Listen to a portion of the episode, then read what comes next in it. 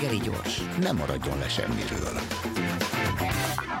Megint civilek, nem lehet ezekkel bírni, komolyan mondom, most Szentedriről jöttek, illetve hát ott élnek, és a strandért küzdenek. Itt van velünk Rádi Antónia, az átlátszó.hu újságírója. Jó reggelt kívánok! Jó reggelt, szervusz! Mi, mi történik itt? Annyit tudok a dologról, hogy a strand mellett van egy telek, amin vagy át valami, vagy nem, vagy lebontották, vagy sem, de minden esetre most egy irodaházat akarnak oda építeni, magántelekről van szó. A polgármester azt mondja, hogy hát neki erre nincsen befolyása, valaki megveszi, épít rá, szabályok lehetővé teszik, kész. Tehát mi, mi a baj a strandért küzdő emberek szívében? A strandérküzdő emberek szívében az a probléma, hogy a strand, egy lejtős területet képzeljünk, ezt nem sokan találkoztak már ezzel a látványjal, mert majdnem mindenki járt Szentendrén párszor elvitték oda legalábbis.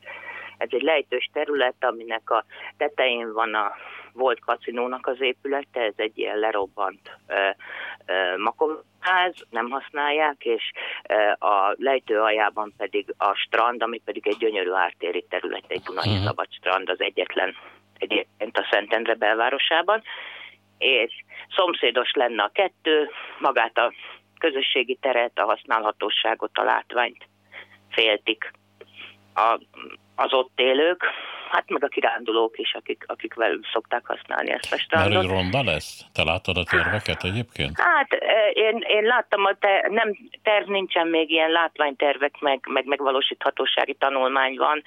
Én valóban nem érzem úgy, hogy, hogy ugyanaz a használhatóság, tehát hogy ezzel én, én egyet tudok érteni, akinek vannak itt aggodalmai. Egyébként nem csak egy telekről van szó, hanem a mellette lévőn is együtt lenne a, az irodapark, összenyitnák, a kettő között van egy közterület, az utca azt is benyelné a, a beruházó cserébe, valami telekcserékről tárgyalnak, amitől kapna a, az önkormányzat ilyen parkoló, hasznosítható parkolófelületet, ezáltal csökken a zöld felület, ezt is mondják a civilek, mert hát ugye a közterületér cserébe parkoló lenne. Tehát, hogy aggódnak. Zöld területet féltik, Igen. a használhatóságát, élhetőségfégét féltik, és nem teljesen értik, hogyha valaki iroda beruházás szeretne, az miért a zöld területre, miért a belváros kapujában, miért nem egy, egy irodaparkban.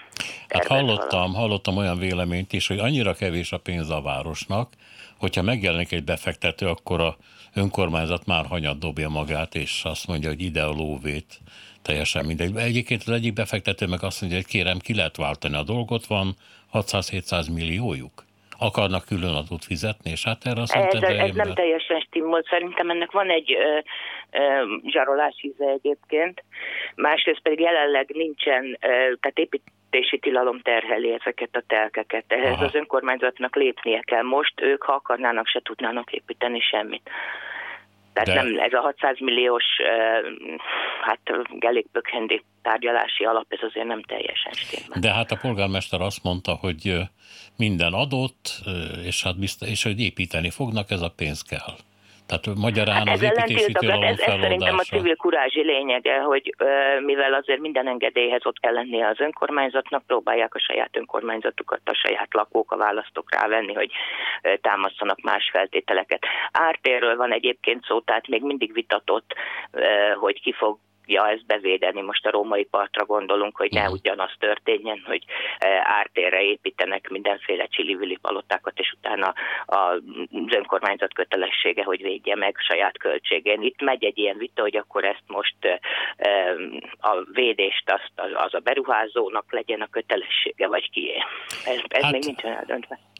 Egy dolog, hogy mennyire félnek a pártok, és mondjuk a polgármester attól, hogy a civil mozgalom lesz olyan erős, hogy befolyásolja az újraválasztásokat. Szerintem ezt, ezt kell fölmérni, hogy mit tudnak ezek a civilek. Hát, ez egy nagyon, azért Szentendre egy nagyon módos budai agglomeráció, ahol a e, jobb oldal, az országosan eléggé beágyazott jobb oldal talán még jobban be van ágyazva, tehát a rettegés én nem hinném, hogy indokolt lenne az újraválasztástól, inkább az lehet, hogy a Fideszen belüli erőcsoportok e, hogy mozognak és kitraknának odaindulni.